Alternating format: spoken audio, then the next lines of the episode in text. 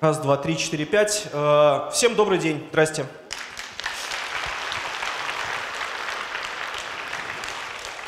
Спасибо вам огромное, что вы снова пришли на диалоги открытой библиотеки.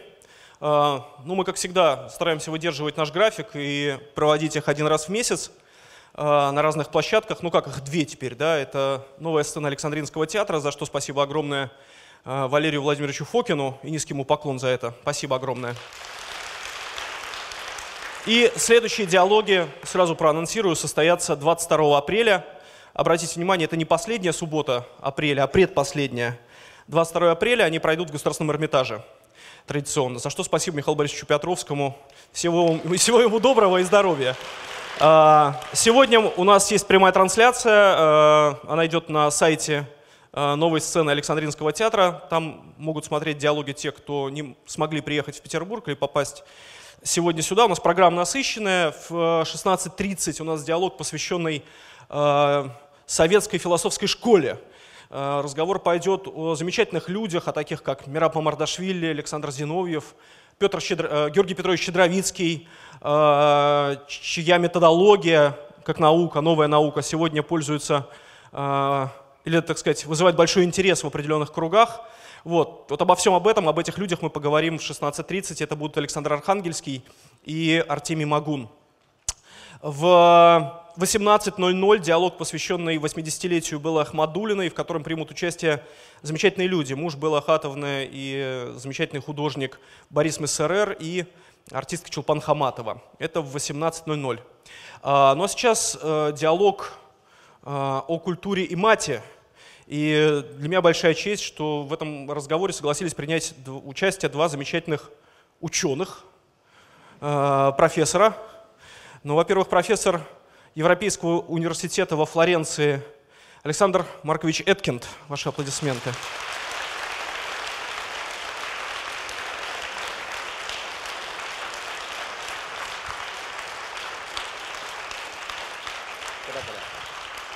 И э, профессор, профессор Сергей Владимирович Шнуров. Ваши аплодисменты.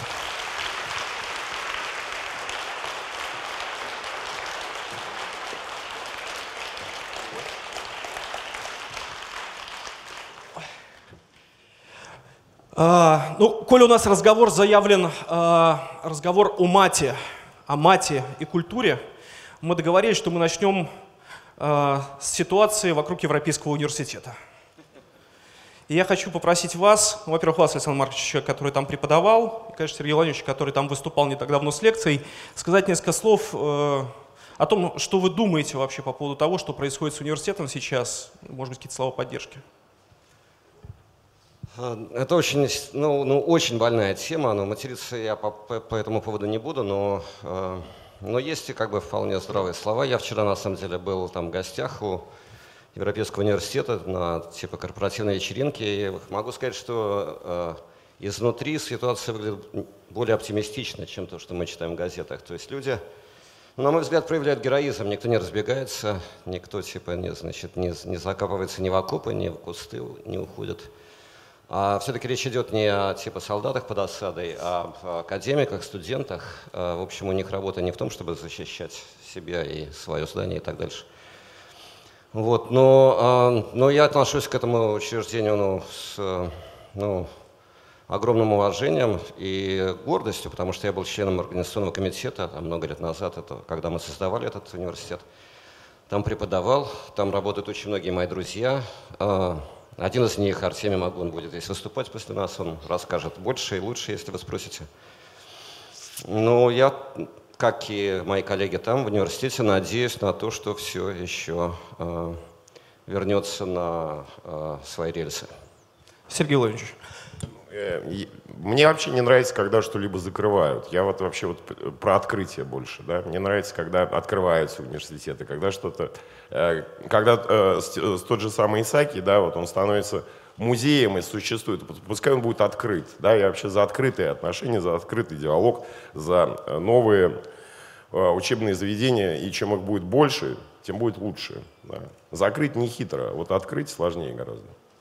Собственно, вот такая моя позиция. Ну, я хочу тоже сказать два слова просто от всей нашей э, открытой библиотеки. Я просто сказать, призываю людей, которые, которые принимают какие-то решения вообще в этой области, и от которых что-то зависит там в этой ситуации, ну, просто э, не, не, не, перестать создавать эту стыдную ситуацию. Стыдную ситуацию, ну, мы просто позоримся, конечно, перед всем миром просто перед всем миром и перед всей страной, потому что э, прерывается тот процесс, который э, вообще является самым главным в жизни человека, это процесс мышления и думания, центром которого, собственно, был Европейский университет. Прерывать этот процесс – это просто ну, такое, конечно, преступление, если угодно, перед человеком. Поэтому уж прекратите, пожалуйста, этим заниматься.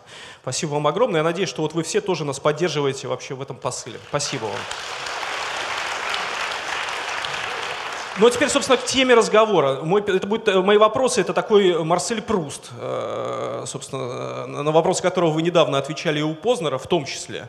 А, но я это не, Познер. это не вопросы Марселя не... Пруста, да, это нужно понимать, да, что это просто обычная анкета, да. И вот я, положим, если я прихожу в Э, жилконтору и заполняю справку номер 9, она не становится справкой Сергея Шнурова, да, ну, это просто справка номер 9, да, поэтому просто это анкетные вопросы, да, и Пруст там, мне кажется, так для того, чтобы э, обыватель торопел, да, говорят, Пруст, и он вдавливается, блядь, в кресло, да, ему тяжело. И все-таки э, для вас, вот когда в ваш мир, в мир детства, вошел мат, вы помните этот момент, когда вы в первый раз услышали вообще матерное слово и какое на вас это произвело впечатление? А, я прекрасно помню этот солнечный день. Ну э, это было, э, я учился в первом классе в музыкальной 307 школе, она была специализирована, я учился по классу скрипки. И э, набирали туда 6 лет, то бишь я еще ходил на подготовительные курсы, назовем это так. И после э, своих подготовительных курсов я с мальчик со скрипочкой шел домой э, через проходной двор, а во дворе играли старшеклассники, в футбол, естественно. Э, и один все время говорил «уеб, уеб». Вот. Мне так показалось, это очень сильное какое-то выражение, да, потому что все так и с пиететом к этому старшекласснику, ну какой-то авторитетный товарищ. Вот. Я домой пришел и говорю, папа, какое, блин, классное, интересное слово «ёб». Что оно значит? Вот. Ну, и он мне, естественно, сказал, там, вырастешь, узнаешь. Вот. Э, я вырос где-то, по-моему, на следующий день э, объяснили, объяснили мои же э, подельники по скрипке, да, что это значит, ну, примерно. Вот. Ну, вот так он и вошел. Да, это был солнечный день, это была где-то весна, да. Ну, как и положено. Александр Маркович, какая погода была в тот день, когда... Ну, наверняка дождь, потому что я, я рос в Питере, значит, и, э, и я не помню, если честно, я не помню этого дня. Но при мне, значит, естественно, одноклассники матерились всегда, и я с ними. А дома у меня никогда не матерились. И вот, к сожалению, хотя у меня такие были интеллигентные родители, то есть они читали самиздат, например, и не давали его мне. То есть это вот... И мне кажется, что, как говоря об, о мате, вот это самое важное. Кто с кем употребляет это, эти слова, а кто с кем не употребляет, мужчины, с мужчинами, мужчины с женщинами, женщины, родители с детьми. Вот это, это, мне кажется, самая важная тема. Не то, что это значит, а то, вот, как это живет. Ну вот у Раневской знаменитая фраза, э, собственно, ставшая уже классикой, она сказала, лучше быть хорошим человеком, ругающимся матом, чем тихой воспитанной тварью. Ну, во-первых, согласны ли вы с этим выражением? Э, и в какой момент, ну, я не знаю, уже подростковой, ну, взрослой я... жизни для вас это стало ну, очевидным? Я вот ничего против не имею тихих и воспитанных тварей, да, ну вот пускай они тоже будут да, в широте палитры, так сказать, представлены без них было бы гораздо скучнее, да, мы бы не могли бы говорить, что лучше, что хуже. Для сравнительного анализа вот, тихие, воспитанные, не матерящиеся твари, они должны быть. Чтобы мы на их фоне выглядели вот такими замечательными, успешными и красивыми. Это вообще, вот эта история с, э, ну, то есть вот это вот противопоставление, тихая, воспитанная, но тварь. Это признак исключительно советского времени, когда за какой-то маской воспитанности и так далее скрывалось на самом деле ну, э, совсем другое существо? Или это имеет отношение к сегодняшнему дню? Мне кажется, что это э, фигура мифологическая уже в наше время. Э, тихая, воспитанная тварь, ну вы почитайте, как, что пишут в интернете, да. Где эти, сука, тихие воспитанные твари, я не знаю. И, видимо, не в интернете. Александр Маркович. Тихие воспитанные тролли. Вы что думаете по поводу э, вот создания этой, ну вот, вот этого дуализма, этого противопоставления, когда, ну вот с одной, с одной стороны человек кажется да, там, воспитанным и так далее, но при этом ну, там внутри абсолютная гнилость. При этом люди, которые матерятся, наоборот, и ведут себя кое-как, как будто бы, да, при этом приличные люди. Это советская история или это имеет отношение к сегодняшнему дню? Нет, ну, да, я думаю, вот, это... посмотрите, э, как это, матерятся и приличные люди, да, не может быть матерящийся человек приличным. Слушайте, вообще-то это, я думаю, природа человека. Ну как, это ну, во все времена, там, читайте античных авторов, там всегда были подлецы, которые выглядели там, приличными людьми, и наоборот. Ну и вот те люди, которые закрывают Европейский университет сегодня, они так сказать, не употребляют... Тихие воспитанные твари? Не употребляют матерных слов на, на публике, я уверен. Они это делают вежливо, а, с аргументами в руках. Спортзала нету. Для вас, вот если опять-таки смотреть на детство или на подростковые годы, или может быть это уже там, я не знаю, времена, когда вы были взрослым человеком, кто из э, ваших современников или из исторических каких-то персонажей является образцом того, как нужно обращаться с э, матом, с матерным, с, матер, с матерным языком и с нецензурной лексикой? Сергей? Да дело в том, что нет, нет никакого матерного языка, да, есть русский язык во всем его объеме, да, не нужно выделять, где этот матерный язык. Это что, отдельный, что ли, какой-то э, умирающий или существующий? Нет никакого матерного Но языка. история культуры есть выделила. русский язык, есть русский язык в полном объеме, да, в который включает в себя и слово «хуй», да. Это русское слово, это русское слово, это русский язык. Да? Давайте его исключим, это будет не совсем русский язык. Да, ну, вернее, язык, но не в полном его объеме. Вот и все. Никакого матерного языка нет. Ну, окей, хорошо. Значит, вот, может, может да. стоит говорить не о матерном языке, потому что это от, от слова «мать», а «мать», в общем-то, здесь очень хорошее, очень хорошее слово. А я бы вообще предложил говорить о непечатном языке. То есть мы действительно говорим о тех словах, и так всегда говорилось, и у Достоевского вообще-то русская литературная традиция. Непечатный язык, то есть это те слова, которые являются крайне частотными в устной речи, возможно, самыми частотными в устной речи, и не употребляются в письменной речи, а также в устной публичной речи. Почти никем, ну вот, например, когда Сергей выступает, это публичная речь, вот, вот поэтому это так, э, ну, как бы так резко и так остро. Почти так же, как если бы мы начали употреблять, профессора или писатели, журналисты, матерные слова, непечатные слова, в э, письменной речи, что сегодня запрещено законом о СМИ. Вот мне кажется, это главная проблема. Вот это резкая и характерная только для русского языка. Э, пропасть между устным и печатным. Вы ощущаете эту пропасть?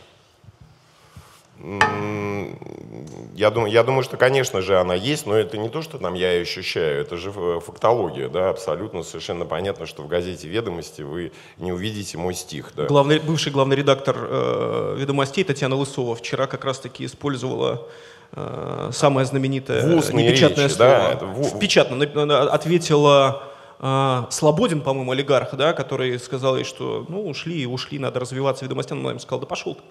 Меня твое мнение вообще не очень интересует. Это в Фейсбуке? В Фейсбуке. Да, ну это, это нормально, да. Не-не-не, даже не-не-не, ведомости опубликовали. Это же не газета, не газета. И все-таки по поводу пропасти. Ну, она, ну, э, это фактология. Фактически она, конечно же, присутствует. И вообще э, разговорный язык, э, вот русский, да, он очень отличается от публичного языка, да. Вот, и весь феномен там успеха группировки Ленинград, то, что вот э, присутствие, э, присутствие ненормативной лексики, оно резко сокращает дистанцию между артистом и зрителем. Да? Мы становимся буквально, там, не знаю, переносимся в баню, да, где все, где человек человеку брат, да, и ты можешь быть уже не совсем как бы артистом, потому что артист – это существо практически эм, близкое к администрации президента, да, то бишь оно, оно должно говорить сугубо литературным языком, да, э, не э, э, используя те слова, которые, конечно же, используют все. Но вот артист, он с небес сошел. Но это, это на самом деле наследие эпохи романтизма, да? не, не, перебо, не переболевший еще. И в России мы до сих пор живем в какую-то эпоху такую, как я это называю, турецкая барокко, да? что-то такое, да? где вот балясина, она, значит, это высокое искусство, да? а где какая-нибудь там, э, не знаю, современное искусство, да, и полено, да, это уже невысокое искусство ну, не искусство вообще, не культура, ни к чему, э, никакого отношения к культуре в широком смысле, да, там мат, э, не имеет права даже туда входить, да, потому что вот э, тот, кто матерится, он как бы бескультурный, он выносится за скобки культурного процесса, э, говорится, что э, это все не является культурой, хотя в широком смысле же, конечно же, это культура. Я а хочу а уточнить, то есть э, в таком случае, ну, предположим, тот момент, когда вот этот закон о том, что нельзя в публичных местах там нецензурно выражаться или там не печатать, не запрещено печатать это в газетах и так далее и тому подобное, момент, когда этот закон будет отменен, мы будем говорить о том, что наше, наше общество ну, как-то двинулось вперед. Ну, э, я думаю, что это просто будет признание того, что да, этот язык существует. Мат таким образом вообще исчезнет, да, вот его просто не будет как некой табуированной лексики. Если все это будет разрешено, то все и до свидания, да. Ну, как это происходит в э, тех самых Соединенных Штатах, да. В, совершенно в пуританской стране, когда вдруг э, э, по Первому каналу, там, не знаю, по их, да, центральному телевидению, там вполне себе уместно слово «факт», да. Никого не, не это... Но у них там тоже это писк, знаете, так, пик, ну, вполне считывается. Ну, ну он и по-русски считывается, как дело... троеточие считывается. Я-то ходил еще в э, телевизор во все времена, когда там был э, так называемый прямой эфир, да, и были такие вот прямые эфиры. Ну и как там пик ты этот сделаешь, да? Ну даже самый ловкий, не знаю, там, э, футболист не попадет, да? Ну мы помним Евсеева замечательного, который кричал после победы над Уэльсом в прямом эфире. Да, да, да, да, да, да, да. Не, не, он, он это я, не, хуй вам, он кричал. Да, да, да. да. Ну, это, я, я, я как-то все себя сдерживаю. Александр Маркович, вы согласны с тем, что закон о том, что запрещено нецензурно выражаться в СМИ и в публичных пространствах, и, и все это говорит о, о, неком, о некой неразвитости нашего общества и нашей власти? Ну да, и вот это расщепление или пропасть, или как там назови, она, она увеличивается. То есть власть говорит о возвышенном, о духовных скрепах, там, о строительстве того или чего-то другого, и требует этого строительства вот от каждого из нас все время. Ну, а мы типа уходим какие-то коноры, там, кухня, или, значит, ну, или диалоги. Вот здесь, как, конечно, уже замечательная публичная атмосфера. Но вот э, разница между этим частным пространством, где можно материться и даже как бы ну, разряжаться таким способом. И вот это такой секретный, что ли, язык, язык секретный от всего, от всего остального. Так сказать. Вот там скрепы, а здесь мат. Да, я правда думаю, что если бы это все ну, вновь перемешалось, то все, всем было бы гораздо лучше. Но по поводу э, группы «Ленинград» у меня есть еще такой вопрос к Сергею насчет того, что действительно успех э, группы. Связано ли это с тем, что вот э, действительно ты материшься и, э, и, другие участники и участницы матерятся? У меня есть еще как бы такое соображение, что впервые вот в таком масштабе и вот в, в этом жанре ты дал э, голос женщине, что матерится у себя женщина. Или, например, ты материшься, когда ты рассказываешь о женской судьбе, женской доле на лабутенах там или сиськах и так дальше. Вот, вот все эти последние клипы, это, мне кажется, это ну, развивающийся сюжет. Это было раньше не так у тебя сильно.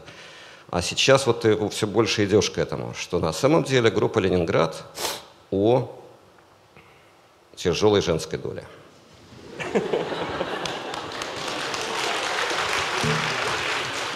Сразу после Пугачевой вы. Нет, ну, нет, на самом деле, э, э, отчасти... Пугачева не об этом. Нет, Пугачева, она как раз об этом, да. Ну, Дело в том, что... Дело в том, что как раз, да, э, Пугачева, э, группа Ленинград это такая как бы инверсия Пугачева. Это Пугачева за кулисами, да, это вот та Пугачева... Та Пугачева, которая не небожитель, да, а вот та, которая вот после концерта пришла в гримерку, да, и вот там она поет э, своей домработнице на тяжелой там судьбе без лабутен, да, и так далее. А, дело в том, что в, как мне прочиталось и как мне увиделось, но это даже было и раньше просто это так не, актуали, не, не актуализировалось, так не, не было выпукло и ярко, что э, мы живем во времени сильной женщины, да, что женщина является сейчас тем самым э, двигателем вплоть до экономики, да, потому что даже понятно, да, что все новые коллекции, там, не знаю, Прада, Гуччи и так далее, они делаются в основном для женщин, да. Мужчины этим не интересуются. Новые автомобили, да. Мужчине, в принципе, по большому счету, достаточно было бы, там, не знаю, апгрейченных «Жигуль», «Жигулей», да. Все, это, это женский мир. Мы оказались вот в женском мире. И вот и женщины, конечно же, стали... Э, дурацкое слово, ладно, употреблю, пассионарными, да. Познер не простил бы этого слова. Да бог с ним. Пассионарное значит страстное, это я как профессор поясняю. Ну, а, они, а, они, в общем, а, сейчас э, вот на этом и даже на культурном фронте, да, э, культура становится тоже во многом, да, обращена к женщинам, да. Вот и, э, и даже если вот сейчас посмотреть, да, можно понять, что здесь женщин, наверное, будет, ну так, в полтора раза больше, чем мужчин, да. Вот поэтому. А вообще Ленинград это, это э, бытописательство. Да? Вообще, в принципе, э, любая э, группа, любой популярный артист, поп, да, не, не, не тот, который охлобыстен, но вообще да, просто популярный. А, тут э, э, по большому счету это все э, про, про, про эту про бытовуху, да, скажем так. Да. Это все вот эти песни, они вот про сейчас. Если мы обратимся, не знаю, к тому же самому Высоцкому, да, э, по большому счету это тот актуальный язык и те актуально, та актуальная проблематика, когда была, э, которая была там присуща 70-м годам э, в Советском Союзе. Да. Все. Это всегда популярная музыка, она обращена вот к этим э, речевым оборотам, да, вот просторечию. Да, это все, все симуляция народного творчества. Попытка написать народную песню. Эх, мороз, мороз. Да, вот про сейчас, да, только. Сейчас мороз никого не волнует. Да. Ну, Высоцкий начал с имитации или как бы, а, ну, творче, творческого создания гулаговских песен, лагерных песен. Вот это, это лагерная интонация Высоцкого, с которой он начал, но потом это размывалось немножко. И все, ну, я, я, я бы с тобой не согласился, на самом деле. Мне кажется, что Высоцкий – это тяжелой мужской доля. То есть это о нем самом, о его мужских проблемах, там, алкоголя, например, любви. Но Высоцкого вообще работе, сложно, его сложно разобрать без Брехта, да, без вот этих зонгов, да, недаром же он театральный артист, недаром же как раз это обращение к зонгу, да, к песне, э, подводящий итог, да, какого-то там э, театрального события, да, как бы такая вот, э, не знаю, мораль, да, то, что мы можем назвать. Высоцкий без вот этого понимания, ну, он по большому счету, конечно же, такой, ну, последовательный брахтианец, да. Ну, я, мне кажется, это важная, на самом деле, тема, условно говоря, ген, гендерный подход к группе «Ленинград». Э, но, но так было, я думаю, и во времена Пушкина, и вообще практически всегда в России, что большинство читателей были читательницами. Да. Но слушателей, наверное, тем более это касается и оперы, и, и ну, разных жанров, и, и, и твоей группы. А можно еще один вопрос? Легко, задам, я Сергею? на свои посматриваю, но с удовольствием их оставлю на завтра. А, ты употребляешь и не раз, причем в своих интервью, замечательное выражение, которое я как бы специалист вот в этом деле, я, я считаю, что это, оно принадлежит себе, и вот я хочу узнать, что ты имеешь в виду. Ты говоришь эсхатологический восторг. Расскажи. Да, это, это мое любимое выражение. А, развернуто, да? Хорошо. А, эскатологический восторг, это, мне кажется, э, то наиболее адекватное да, э, перевод слова «пиздец». Да. В слове «пиздец» как есть э, положительная коннотация, так и отрицательная. Да? Пиздец не всегда плохо. Да? Это какое-то событие яркое и большое. Да?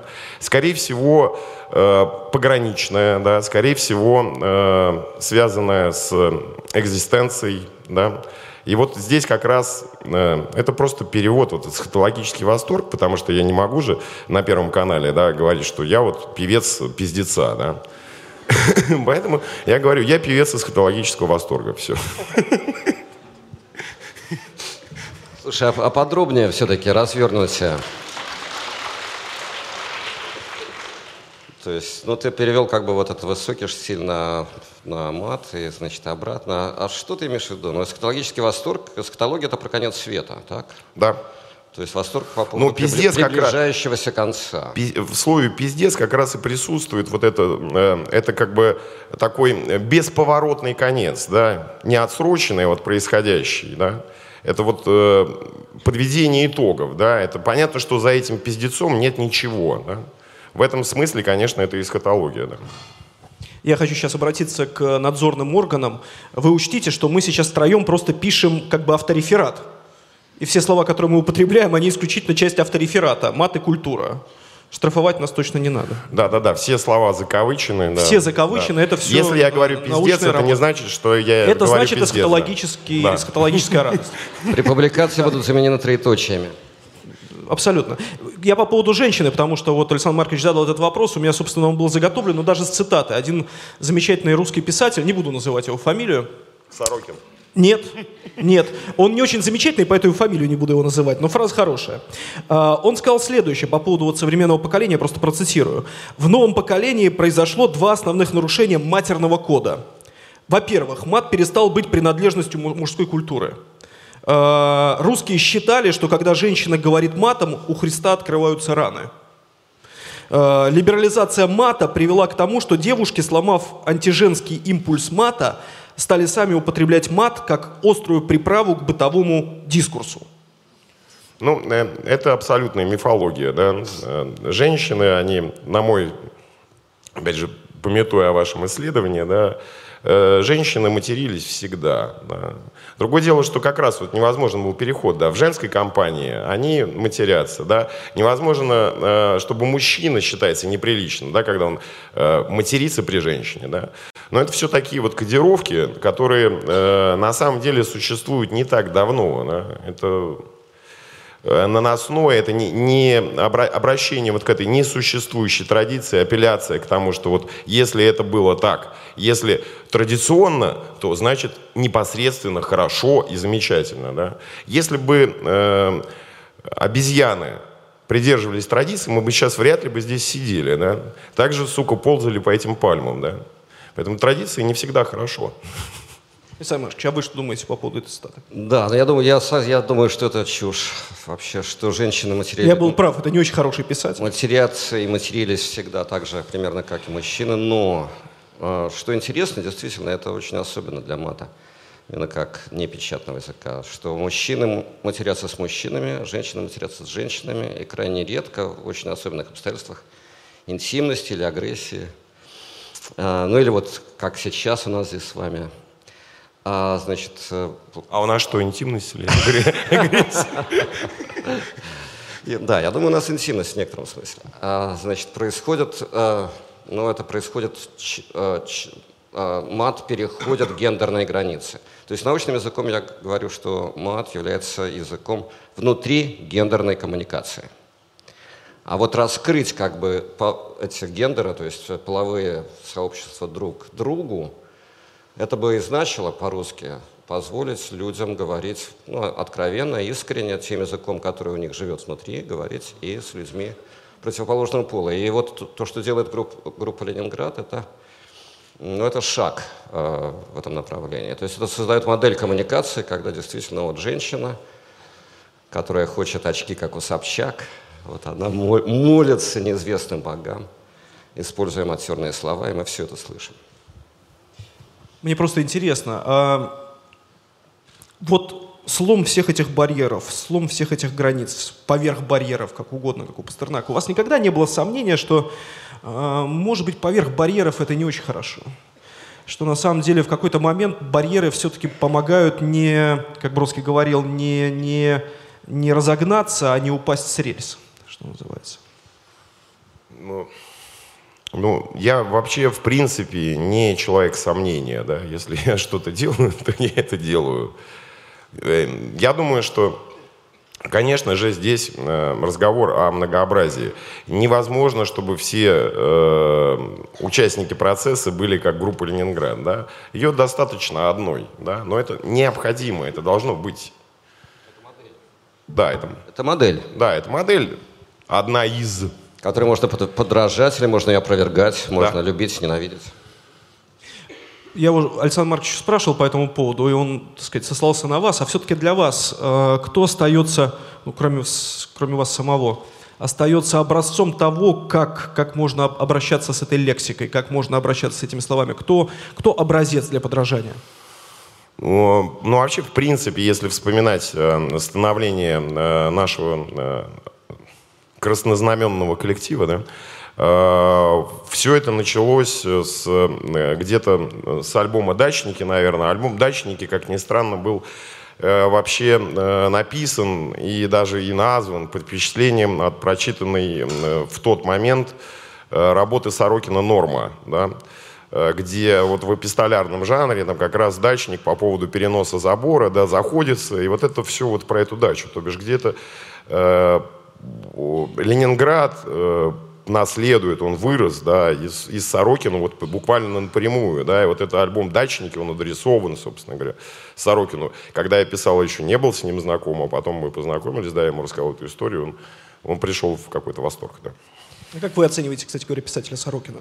Я с большим уважением отношусь к Сорокину, я о нем сам писал, даже придумал, придумал такой термин «магический историзм» для того, чтобы выразить его творческий или описать Хороший, его творческий метод не магический реализм, а магический историзм. Но я тоже как историк вот сейчас, э, ну, я, я думаю о твоем вопросе, Коля, значит, а кто образцом является или вот в русской культурной традиции?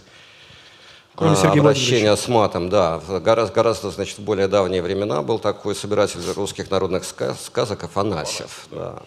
И вот он собрал три тома, значит, русских сказок, вы наверняка их знаете. Они были изданы, значит, с помпой изданы э, в конце XIX века собирал он еще в середине этого дела, э, этого века. А, а у него еще остался, э, значит, том, который он так и не сумел при жизни издать в России. Том заветных сказок, которые полны мата, и там, значит, герой матерятся, и рассказчик матерится. И, в общем, есть все основания думать, что на самом деле эти заветные сказки рассказывали ему женщины, старушки, сказительницы, сказки рассказывали женщины.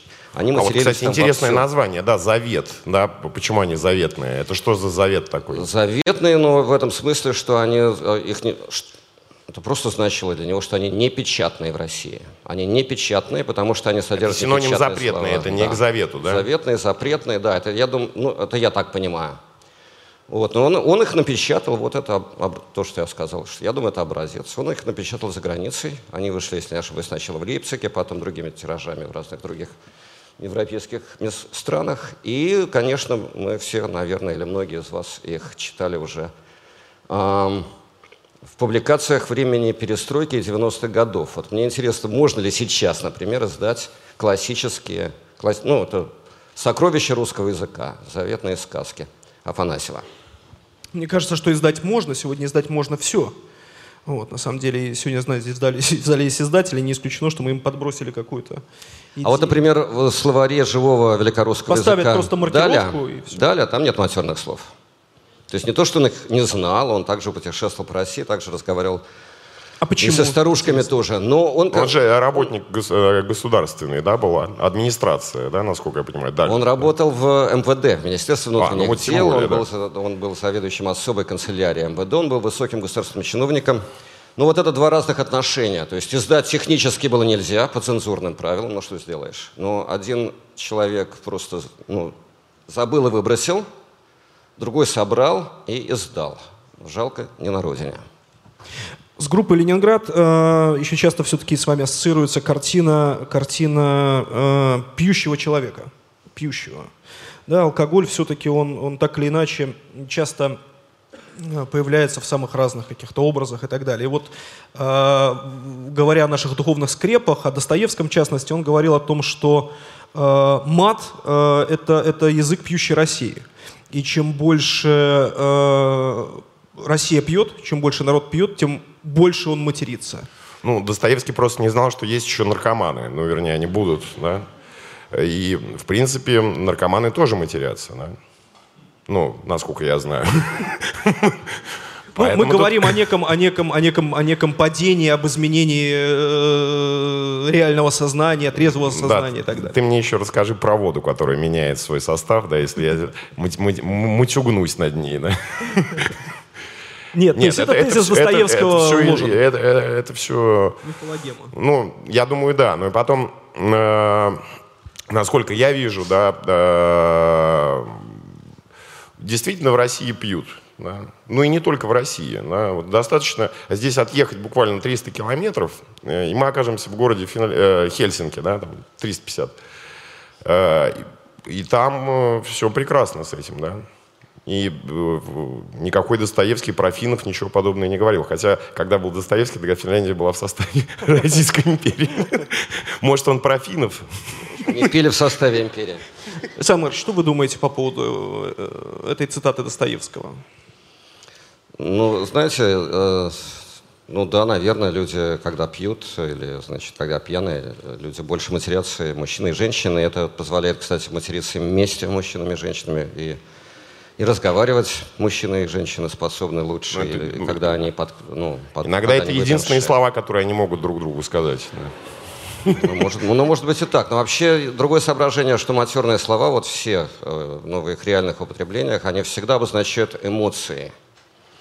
И это очень богатый язык для обозначения чего. Вот, эти, вот этот язык, который в буквальном смысле обозначает там, половые органы мужские или женские, или там, выделения, как тело, или еще что-то, или процессы. Но, э, значит, в буквальном смысле вот это, а метафорически это всегда означает эмоции. Отвращение, удивление, гнев, э, обиду, э, изумление, восторг. Да восторг. А, так что, а, ну да, ну и в пьяном состоянии эмоций больше, кто же это, так сказать, кто же этого не знает. Я хотел еще спросить о, э, о мастерстве, что ли, использования этой лексики, этих слов. Меня просто, я, я чутку, ну, как бы чувствую эту разницу, когда, ну, вот недавно вы в интервью с Юрой Дудем угу. вспомнили такого артиста, которого обожает молодое поколение людей, э, его зовут Фараон. Вот. И когда смотришь его клипы, которых там 50, там, 100 миллионов просмотров и так далее, там, когда он э, обращается к э, девушке, ну, это все время, это все время одно и то же слово. Ну, я уже позволю себе тоже один раз сказать. Это сучка, сучка, сучка, сучка, сучка. Сучка это без, не мат. Без, да, я ну, поясню, и, да. и, и так далее. И, в общем, это вызывает какое-то не знаю, по крайней мере, то есть, не знаю, как у вас, во мне это не, не вызывает симпатии. Когда ты слушаешь Оксимирона, человек, который работает с тем же молодым поколением, которого точно так же обожает это молодое поколение, но немножко другой состав людей, э, он, он использует мат совсем иначе. Совсем иначе, и обращаясь в том числе к женскому полу, ну, как-то как он себе таких вещей, что ли, черт побери, не позволяет. Вы чувствуете эту разницу между ними?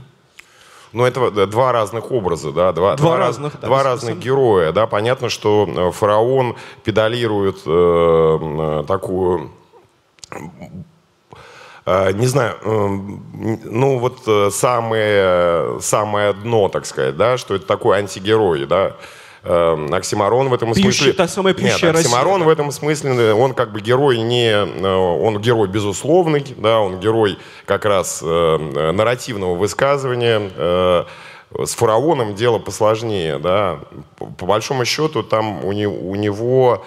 Э, вот мой любимый трек, э, который тоже вызывает во мне там разные эмоции, да, он пять минут назад, да, называется. Пять минут назад это про то, что вот настолько сейчас быстро все пролетает, и то, что вот мы сейчас вспоминаем э, фараона Оксимирона, через пять минут это могут быть абс- абсолютно незначимые величины, да. Скорее вот фараон про это, да. Он не про сучка-сучка, да. Хотя э, обращение сучка, да, оно э, как раз помогает преодолеть этот барьер, да, ты понимаешь, что это разговорная речь, ты понимаешь, что это где-то происходит э, между там, двумя-тремя, это какая-то компания, это вот как раз э, преодоление этой дистанции между зрителем и артистом. Да. А у вас есть какие-то примеры из современной культуры, положим, современной культуры, или пускай даже это будет уже какой-то исторический пласт, когда удачно использована да, ненормативная лексика, нецензурная лексика, и когда сверхнеудачно, когда это пошло, когда это отвратительно и антикультурно. Ну, я, я вот, я, можно я да, отвечу? Можете. Да, я вот ну, вот по этим гайкам и давно, да. Вот бывают хорошие стихи, а бывают плохие, да. Вот просто и неважно, мат там, не мат, да, вот не на том сосредотачиваемся. Бывают очень неудачные стихи без мата, да, и бывают такие же неудачные с матом, да, они просто, ну, ну можешь пример плохие привести? стихи. Пример. Я не учу плохих стихов. А удачных, но не своих?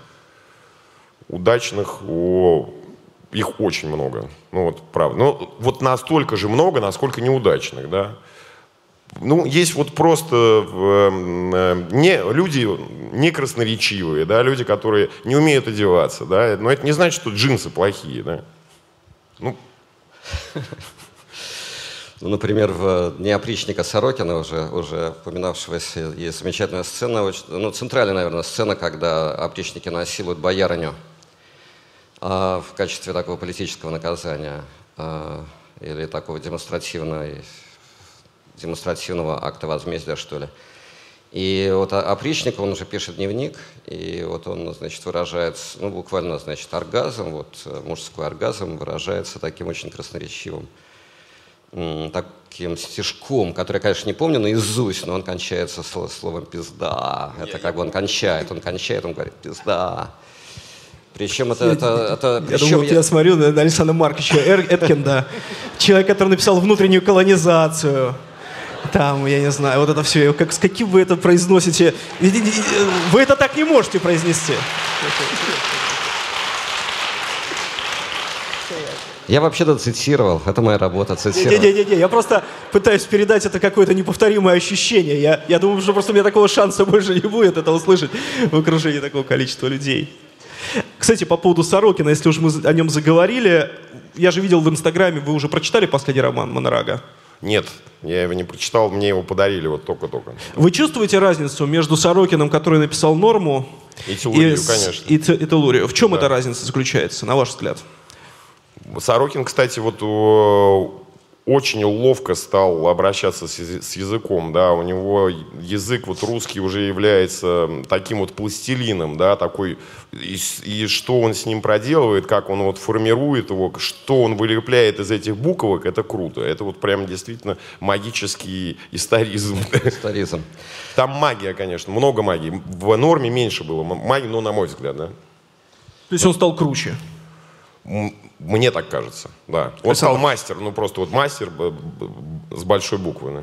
Но тоже я считаю, что он создал политический язык, язык для, для обсуждения политических проблем, язык, на, ну, ну да, язык политического высказывания. Мне интересно, как современная культура, вот русская, у Сергея, или вот у, у, Оксим, у как? Оксимирона. Оксимирона, Оксимирона, да, Оксимирона. Вот у Оксимирона есть такая баллада длинная-длинная про избирательную кампанию, полная, значит, всяких таких, ну, ну, невероятных сюжетов тоже, но отчасти матерная, но дело, там дело совсем не мать, она очень нарративная, mm-hmm. очень подробная, ну, с, с деталями написана, как будто бы он сам только участвовал, а потом пришел домой и вот рассказал на своем языке.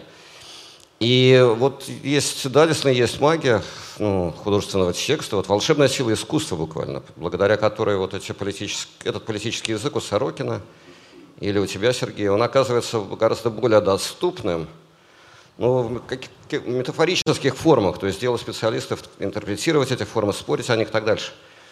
Но на самом деле это более эффективный и более важный язык политического высказывания, чем тома, написанные там специалистами по политической науке или участниками избирательной кампании.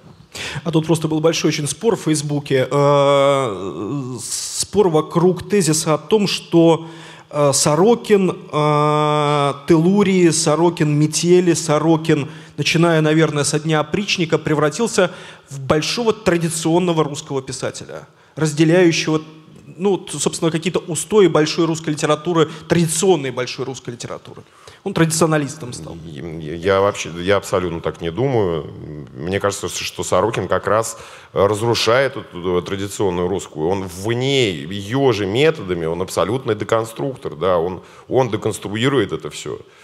И его обращения, его большие цитаты, большие отсылки, это все... Но он больше был он деконструктором литературу... времен нормы или деконструктором все-таки он стал большим вот, вот уже времен э, Телурии? Э, в норме, ну и в 30-й э, любви и так далее, да, он еще, на мой взгляд, ищет, да, а сейчас он обращается с языком, да, он уже больше про язык, да, стал. И там даже вот эти политические высказывания, мне кажется, они только потому, что вот, ну, вот нужно что-то сказать, но он, он этим не горит, да, он горит языком, он его формирует, он его вот так вот разминает и лепит. Ну, потому что политика в языке, да, язык политики, как же политика без языка? Но я-то считаю, что Телури это, ну, это последнее, что я читал. Я не читал последнего романа. Э, но я читал вот эту дискуссию или рецензию, по-моему, это Лев Данилкин написал. Но надо сказать, что... Вокруг он, этой рецензии, собственно, и развернулся Ну, он спор, замечательный да. автор, и типа мы приятели, но вообще он ну, пел славу Проханова, то есть как бы его вкусу я ну, литературному не вполне доверяю. Я тоже. А вы читали э, этот роман «Человек с яйцом» о Проханове?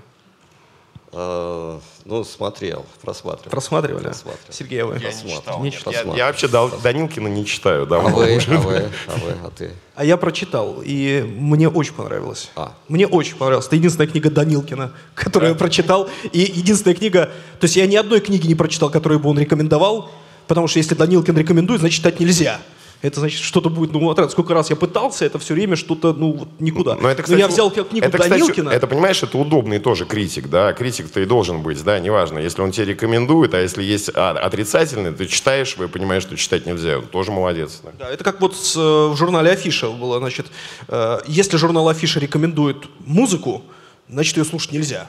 Значит, это будет что-то, я вот как-то помню, они выпустили рейтинг, там, 100 лучших песен года из ста ни одной песни, которая вот бы ну, сошла.